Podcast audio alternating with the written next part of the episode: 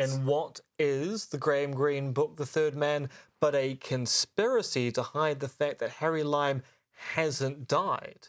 So, this I think indicates that the real Q behind QAnon is in fact none other than the fictional character Harry Lime from The Third Man as adapted by Carol Reed in the film The Third Man.